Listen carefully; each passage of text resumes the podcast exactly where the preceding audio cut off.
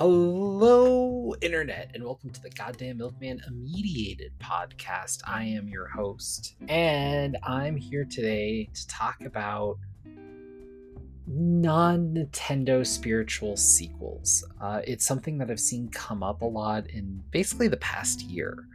Uh, and something that I find interesting about the video game industry and kind of indica- an indication of where things are going. And so if you rewind the tape back to like, I don't know, the 90s, right? Nintendo is relatively new, at least, you know, America side, and as a video game company, there's whatever history, but you know what I mean. The NES, the Famicom, stuff like that, Super Nintendo even, the Game Boy. In the in those earlier stages, Nintendo really pushed and did all these different games, brought in I mean, really made a number of huge developers that defined the industry and put out these games that ultimately were kind of a regulation on what certain games would be or would look like or would be responding to in the future. There's the more obvious stuff. You have Mario as a reaction, you kind of have Sonic and a number of other mascot platformers. Um, there's the what was it? The Giana sisters as kind of a more knockoff thing uh, that didn't quite play as well. You know just a lot around generally that idea. Uh, you had a lot based around zelda and whatnot and all the games that kind of followed from that though in a lot of ways um, th- there was some reaction to it but also there was Ys that predated it but it, it definitely took on a new uh, air, and it certainly was more influential over on this side of the ocean, uh, as we didn't see Ys really until later, unless you were to very hobbyist things. Um, and I mean, even some of the bigger stuff. I mean, Kirby, Donkey Kong, though the the lineage of that gets a little skewed. Um, and other things. I mean, you have all these big games, Mario Kart, and they really define and make a splash in the industry no matter what, because they're Nintendo. Uh, just that legacy of games and the nostalgia of it, but I mean, really just the quality of those games. I mean, if you look back at the libraries for the Nintendo, the Super Nintendo, or like say the Genesis or whatnot, the games that kind of stand out now, the classics, uh, a lot of those are first party Nintendo games.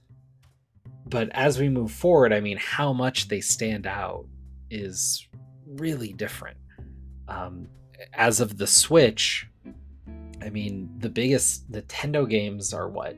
Mario Kart by head and shoulders above the rest. It's uh, way outsold tons of other games, not even including DLC, really, which it has in its pocket as well. Uh, you have the big Zelda games, you have Mario Odyssey, and uh, Animal Crossing is huge as well. Uh, Smash Brothers, things like that. And there definitely are games that have kind of responded to and reacted to a number of those uh, in the years following them coming out. And in some ways, I mean, in Zelda's case and Mario's case especially, they were kind of responses to the 3D side of those characters' portfolios that have the industry has circled around and like was coming back and so it's an interesting place but the fact that those games stand out and are considered so highly is Nintendo continuing forward and that's great.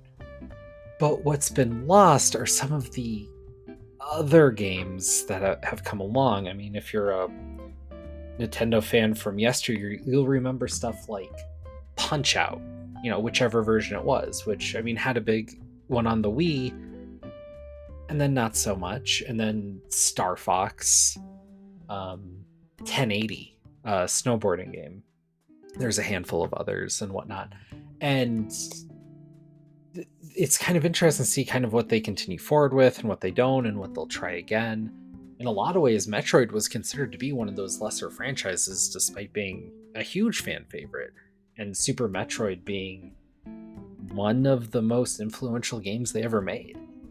Uh, but here we are, And I mean, now the Metroidvania is one of the most popular genres ever, but the Metroid games that have come out have been kind of dwindling. So it's, I don't know. We'll see. I wouldn't expect too much. I know there's one more in development, but after that, unless it makes a splash, Metroid itself might be uh, remembered fondly in the past and not so much moving forward would be my guess. I don't know anything there. I don't particularly care. It was never my favorite, but some of those games are just classics. And if you're into video games, you had to play it.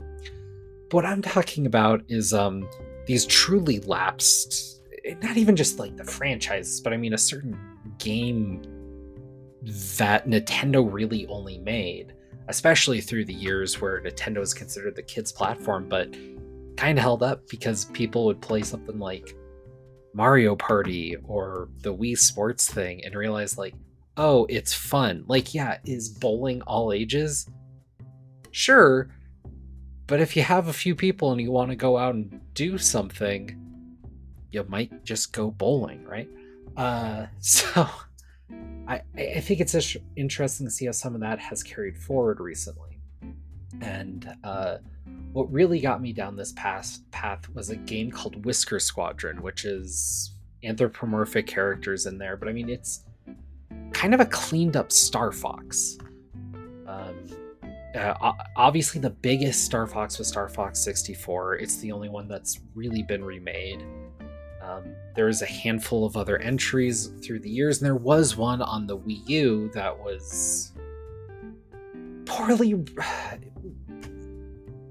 it was mostly poorly received, even by the people who played it. And I know because I was one of them and I was following it really closely. And I remember reading an article about who's the top scoring best player in the world.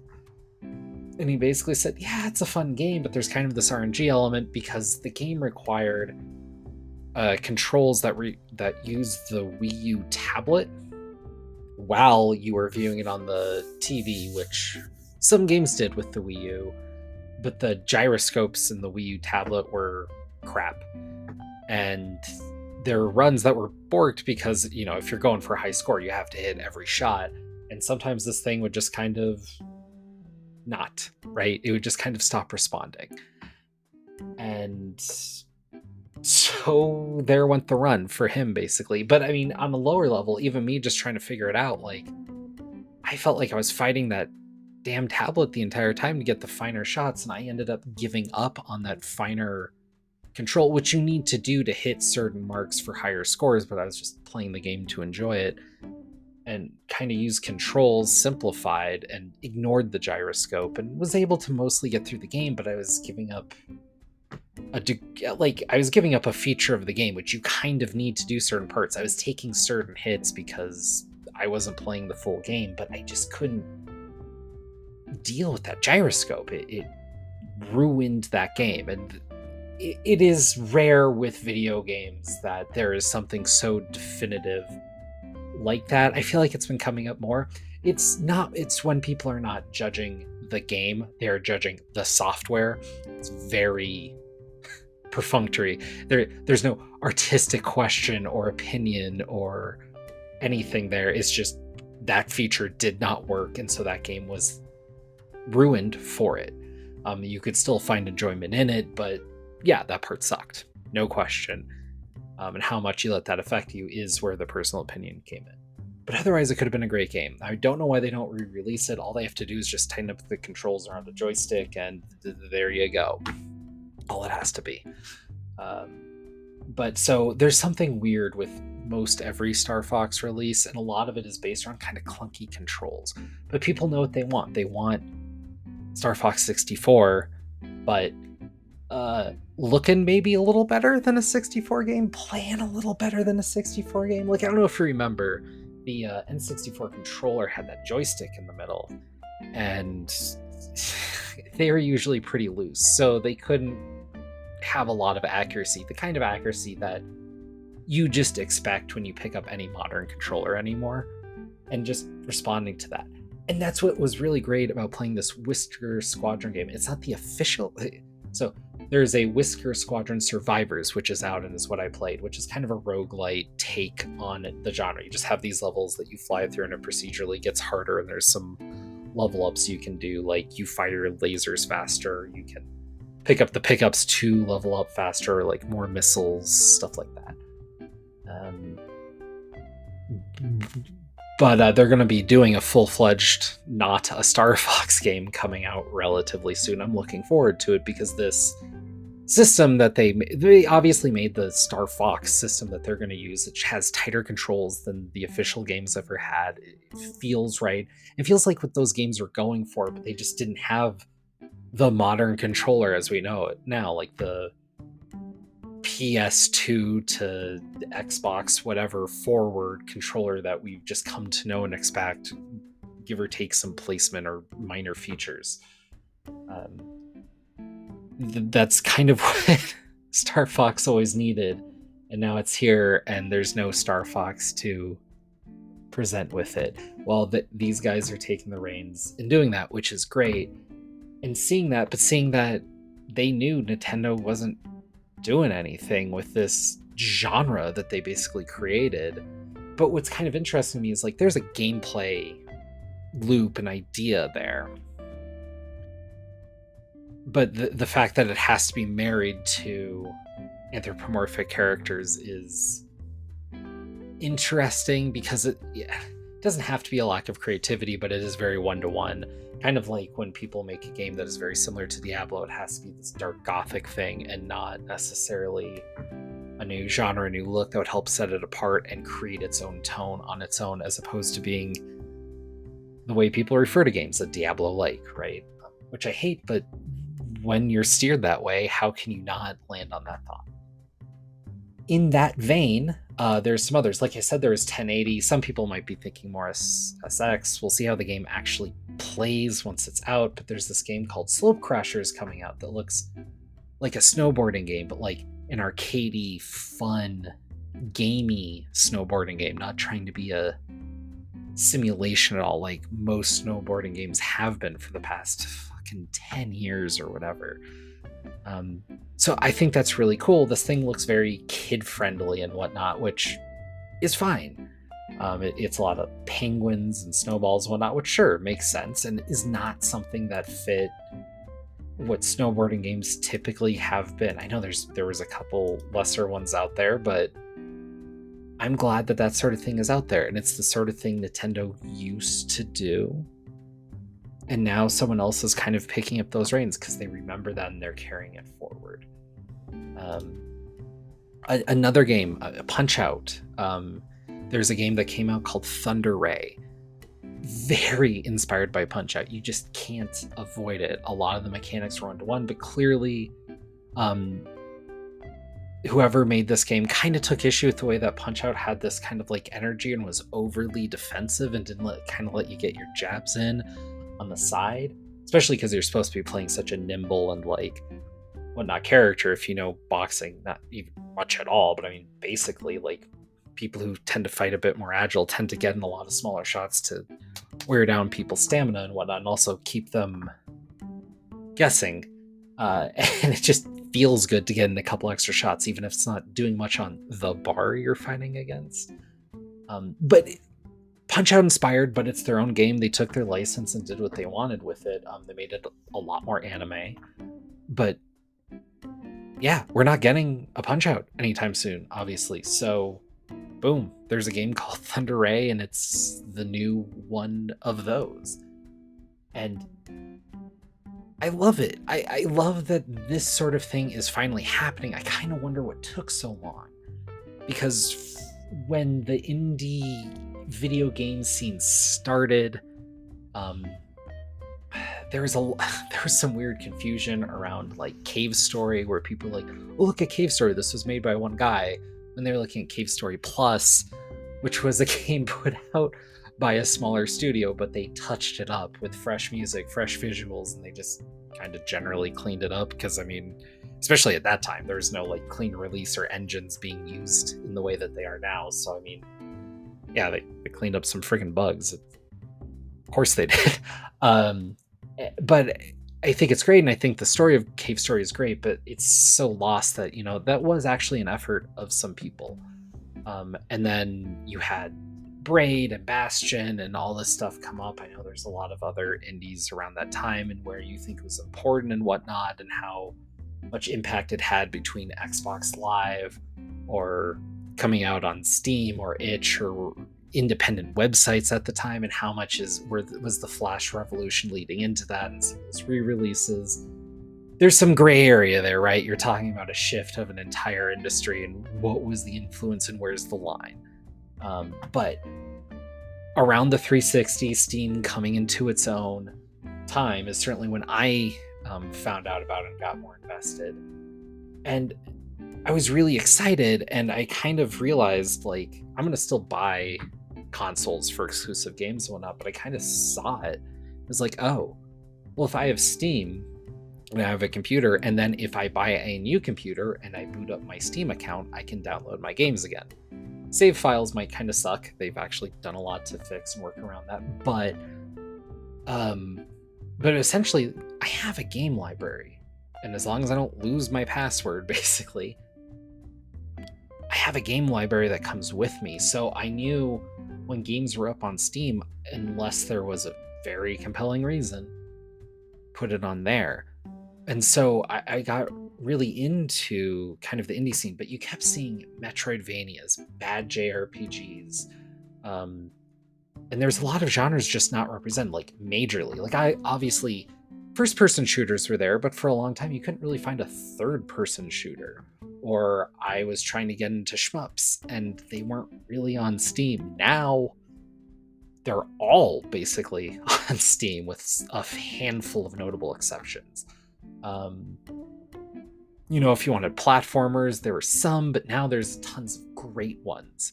When I, and it's really just filled out to like you could go to any niche or you could just play the great games or whatever. It's it feels like it's nearly all there. Um, but I was kind of wondering, like, is there a game like a Punch Out or like I remembered like um I don't know, like Bamboo Blade or something. Like, is there no one trying to make a game like that? Obviously, it doesn't need to be Bamboo Blade to a T, but like, there's all these games from yesteryear that were these, I like general ideas that would seem to be at least a niche of a genre. And instead of someone just making another frickin' Metroidvania or a visual novel, though that's a level of how invested or how much depth people have in what they can create usually but like the jrpgs or the the stuff you've seen a million of and there's a new one every freaking week what if someone took the time to make a decent game kind of like this game from yesteryear but is new and accessible and has like online play and works with the controller you have right? Um, and really in the past couple years we're there. And what's been really beautiful about it is with that with the cool indie games we did get based on what came out and some of the other mayu it feels like it's starting to come to fruition. We are getting all the games i just talked about um, we're seeing stuff like overcooked come out. We're seeing this new weird double A space kind of taking place, and I feel like it's finally got a niche where, for a moment, it felt like every time there was a cool new game, that studio would get bought up and those developers would get shoved into AAA, and we just like all the momentum got lost so that they could crank out another Assassin's Creed or Call of Duty or whatever the flim flamin' whatever. Uh, but now we're seeing some of the successes of some of the smaller studios like with Hades and whatnot, which there's a bunch of games that studio did, Supergiant did before Hades. But with Hades, they hit. And I can tell because they're making a sequel, uh, which is something they didn't, they, in past interviews, said they specifically didn't really want to do. But now I, it, there's too much heat, there's too much for them to not do. What's crazy to me about it though is like Hades started forever ago. I, when it hit when it officially launched, but I was a big fan, and so I got that game when it was technically still in beta. So I was actually a lot less impressed with it, and it, it really has come into its own. I'm just not great with roguelites, so I never got through it. But seeing that and seeing that success and other game successes, I mean, even weirdly like Goat Simulator or whatever, has made it to where these studios don't want to sell because there's so many people that are so passionate. There might be a financial reason too, but they got in it to make games. They just made their name and they're not going to just give it up. And so I'm really excited to see what games are going to be inspired by yesteryear that we haven't had a fresh take on in forever. But I'm also really excited to see like the guys who make Whisker Squadron or make Thunder Ray. What are they going to make next? Because it might be something truly fresh. And we haven't had that really in the gaming space for years. And I feel like we're right on the cusp of an entire revolution of the space, but it's not going to be with the long standing franchises and companies you know. It's going to be new. And that's awesome. So, looking forward to it. Hopefully, some big stuff comes out in 2024 that we haven't even heard of yet. And that's that. So thanks. If you have any thoughts, please, as always, at GD Milkman on Twitter, on Blue Sky. Hit me up. Hope I can talk to y'all soon. Peace.